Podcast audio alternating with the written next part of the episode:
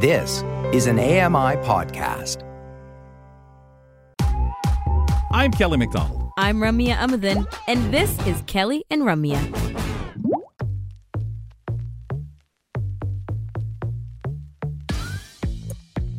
Catch the Pulse this Saturday and Sunday at 2 p.m. Eastern, 11 a.m. Pacific for me uh, on AMI Audio. This week, Joita speaks to Paralympic cross country skier and gold, silver, and bronze winner Natalie Wilkie. This is going to be the third of a, the three part series profiling the 2023 inductees to the Canada Disability Hall of Fame. That's going to be the Pulse this Saturday and Sunday at 2 p.m. Eastern, 11 a.m. Pacific on AMI Audio, available on your favorite podcast platform and YouTube as well.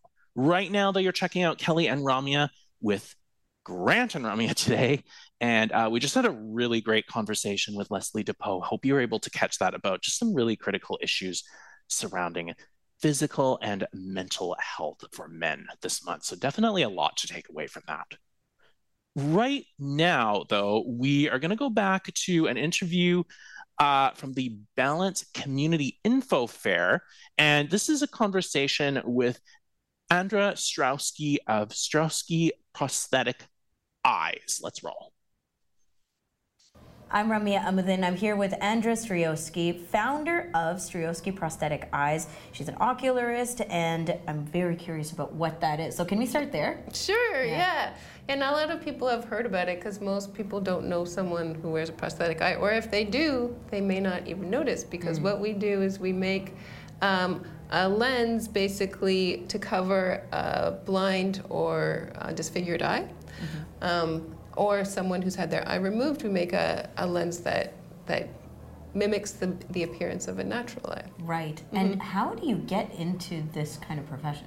That's a good question. Usually it's handed down through the generations, but I happened to get into it because I had a background in the fine arts ah. and I was painting portraits and sort of looking for a more um, practical application of those skills. And I liked the uh, intersection between medicine and art that um, that it provided. So I met someone who was doing it, and and he took me on as an apprentice. Is it possible for you to walk us through one of the like typical processes?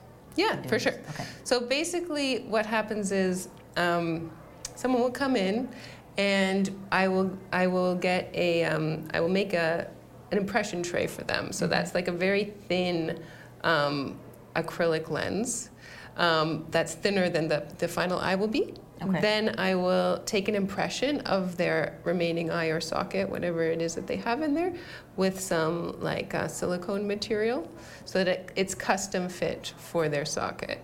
Then I'll create a prototype to make sure it fits comfortably and matches the opening of their natural eye as much as possible. And then I paint it from life and put all the pieces together and we try it in and if it looks good, great. If not, we can adjust it as much as necessary. Try all over again. Yeah. And how often do people come back for, you know, like I lost my eye or prosthetic, I guess, yeah. but uh, okay. or I need a new one or something yeah. has changed in their situation? Yeah. So usually, uh, at a, after about five years, it's recommended that it's replaced for most people, um, both because the tissues change as we age or if we're younger as we grow. Um, and also, the plastic um, arguably can um, harbor more bacteria as time goes on. So, in the interest of the health of the socket, it's also a good idea to get replaced every five mm. years. Are there many ocularists around Toronto or Canada? There are a few of us. I would say I think there's about 30 nationwide. So it's pretty small. We all sort of know each other. Um, we're not all related, but a lot of them are related to each other. Um, so yeah, it's a it's a it's a little industry, and um, but you it's amazing how many people you know do require those mm. services. Yeah, and that's what I was curious about, like the number of people who would need the service mm. if it's difficult or uh, in demand um, for the ocularist and for the, the services to kind of everybody connect with each other. Yeah. yeah, yeah. There's like there's enough work to go around. Um, doctors are getting good at, at saving eyes, which is great. Um, one population that I tend to serve a lot because I opened my practice fairly recently is um, new immigrants that come mm. in um, who are often wearing something maybe that they've been wearing for many, many years, wasn't always custom made. Um, so I can really improve their their eye. Yeah. Yeah, yeah I'm, I'm assuming like it's a spectrum, right? People with genetic eye conditions mm-hmm. like myself, or uh, people who've gone through accidents or other conditions that end up with the need. I have a friend who has a partial um, prosthetic, which is it feels basically like a hard contact lens, mm-hmm. nothing deeper than that. Yeah. Um, but there were a lot of moments where we're like, don't forget to take your eye out before you get into the pool. Right. It's, it's not a good idea. Yeah, you don't dive in without your goggles at least. Right. Yeah. So, um, is there possibility of people having vision in the eye that they're putting the partial prosthetic in? Yeah, if, if there's some light perception, um, we can do a clear pupil on it so they can still have a bit of that light perception. But um, if there's vision, a lot of the time the eye is still too sensitive to wear a hard lens over it. So you really have to see, you know, you'd have to c- consult with the individual on that. Mm-hmm. It's interesting because like the uh, prosthetic is still painted over, right? So you're kind of using your vision, potentially having uh, something painted on the lens, mm-hmm. or is that not always the case? So yeah, so if it was, we would paint, we would leave this the pupil part clear, yes, yeah, clear. Okay. and then we would paint the iris to look more natural, yeah. So you said your uh, Striowski prosthetic eyes is a new practice for you. How's that mm-hmm. going? It's going great. Yeah, yeah. Um, I I was working at a clinic in North York for most of my training, or for all of my training rather, and then um, I decided to start my own practice um, downtown at College in Spadina and it's great. I'm meeting some really nice people, and it's a you form a, a good relationship because it does take quite a while to produce the eye.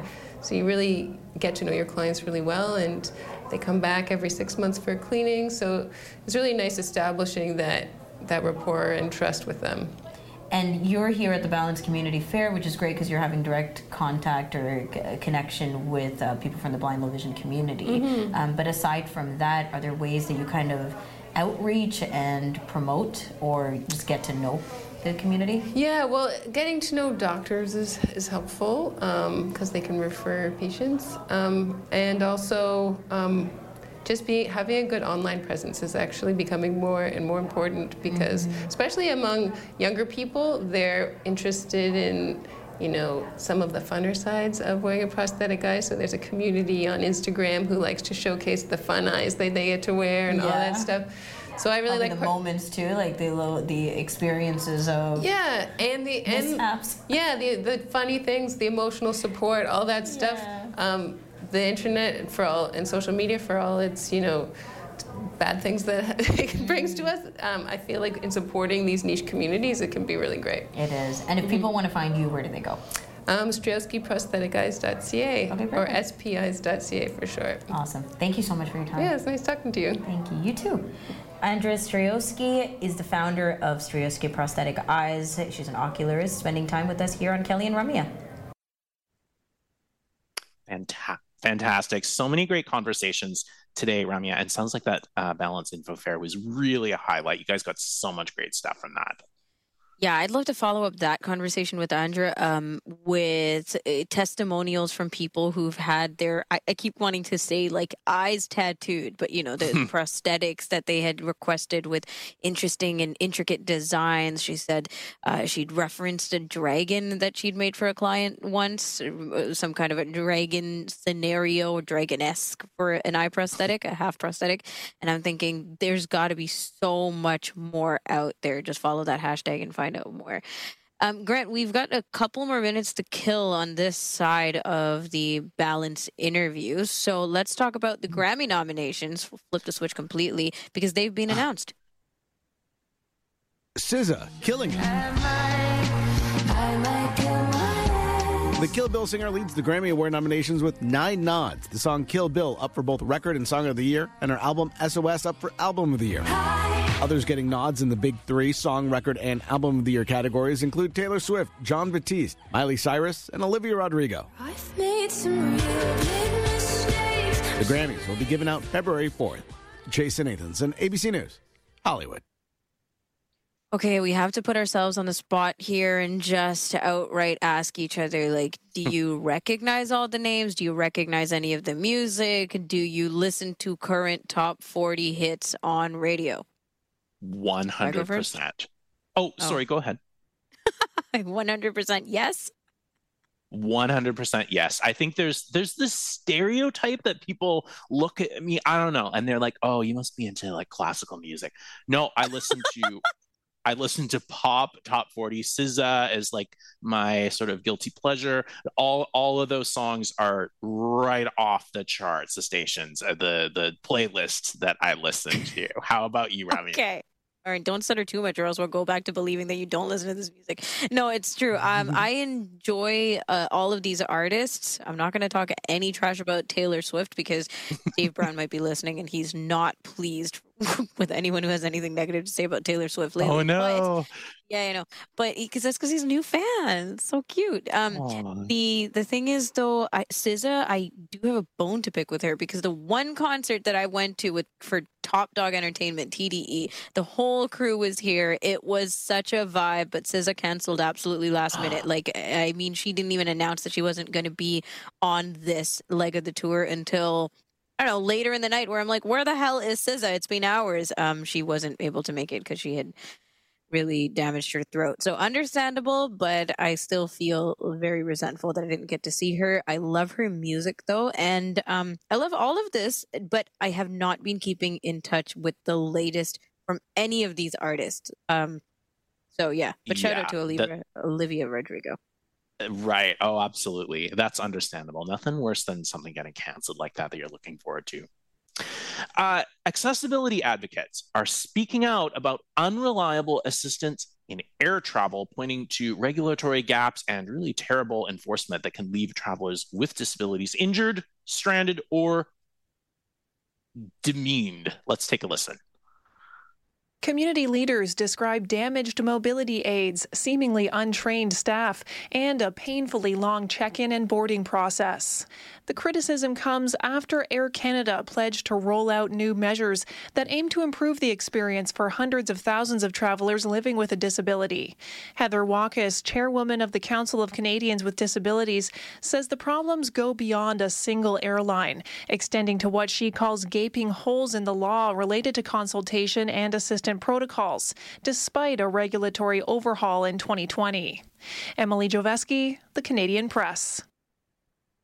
It's so shameful, especially just the lack of redress that you can get. Like I feel like if it's almost any other issue, you know, a canceled flight, what, uh, whatever it is, bump you from a flight, you can be entitled to huge amounts of uh, compensation. But with something that affects your dignity or affects your willingness to fly, whatever it is, something that happens when you have a disability, it's kind of like, well, gee, we apologize. And I, this is, this is not cool. This has really made me so much more anxious, Ramya, about flying. Oh, God, you know the horror stories that we hear, Grant, and I, I sometimes think like you know I've been victimized or I've really felt this um, discrimination around disability, but then I hear about the horror stories that people have where their wheelchairs have broken into unsalvageable pieces, or you know they're